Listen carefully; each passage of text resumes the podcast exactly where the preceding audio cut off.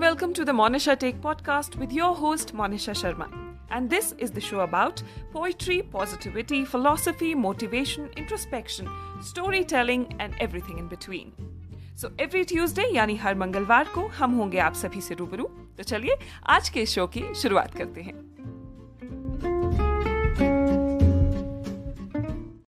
This podcast was created on Hubhopper Studio. If you wish to start your own podcast for free, visit studio.hubhopper.com or download the mobile app on the Google Play Store. Hubhopper is India's leading podcast creation platform. Start your own podcast and get your voice heard across platforms like Spotify, Ghana, Google Podcasts, Wink Music, and more. Click on the link in the episode description or visit studio.hubhopper.com. नमस्कार the Monisha take podcast में आप सभी का एक बार फिर स्वागत है आज के एपिसोड की शुरुआत करने से पहले आप सभी के लिए मेरे पास एक सवाल है। और वो सवाल ये है कि आप में से कितने ऐसे लोग हैं जो कि खुद शराब की लत से जूझ रहे हैं? या फिर आपके आसपास कितने ऐसे लोग हैं जिन्हें शराब की लत है? मुझे लगता है कि ऐसे लोगों को ढूंढना मुश्किल नहीं होगा। और शायद आप मेरी इस बात से भी सहमत होंगे कि अक्सर किसी शराबी या कहें कि शराब की लत से जूझ रहे आदमी को अगर आप कहेंगे कि तुम शराब छोड़ क्यों नहीं देते तो उनका जवाब हमेशा ये रहता है कि मैंने कोशिश तो बहुत की, मगर ये शराब है कि मुझे छोड़ती ही नहीं।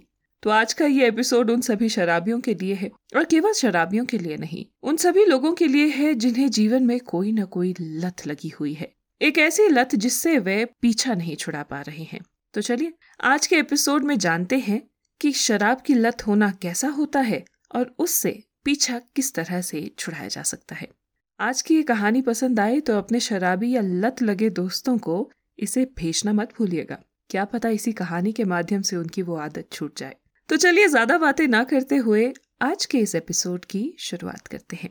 तो एक बार की बात है कि शराब की लत से जूझ रहा एक आदमी एक संत के पास गया और विनम्र स्वर में बोला, गुरुदेव, मैं इस शराब की लत से बहुत दुखी हो गया हूँ।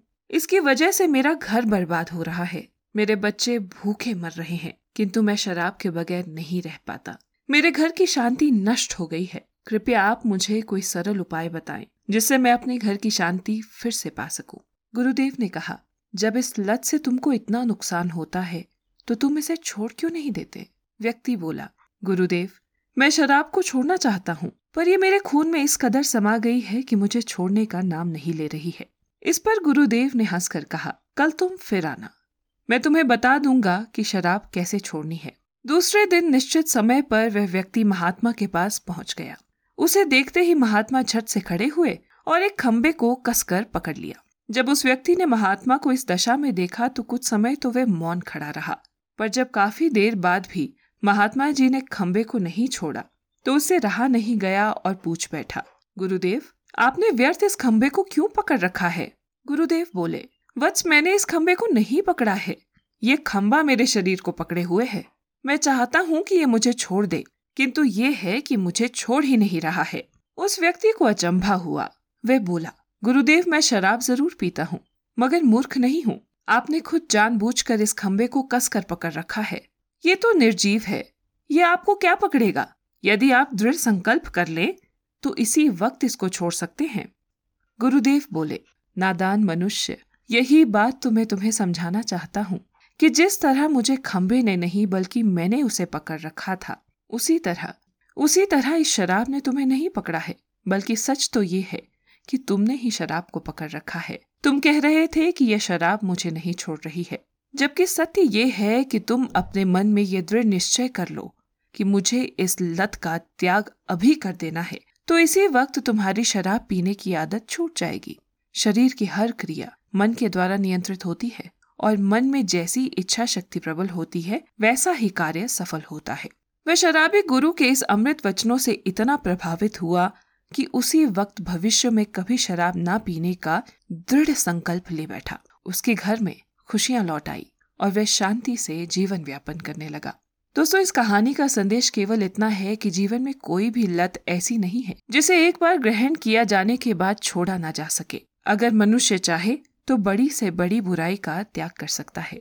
मैं अपनी बात एक बार फिर दोहराना चाहूँगी कि आप जीवन में हर तरह की लत और बुरी आदतों का त्याग कर सकते हैं, लेकिन ऐसा संभव तभी हो पाएगा जब आप दृढ़ निश्चय कर लेंगे। याद रखिएगा कि इस दृढ़ निश्चय से आप जीवन में किसी भी लत, किसी भी बुरी आदत और किसी भी बुरी चीज़ को अपने आप से दूर रख सकते हैं।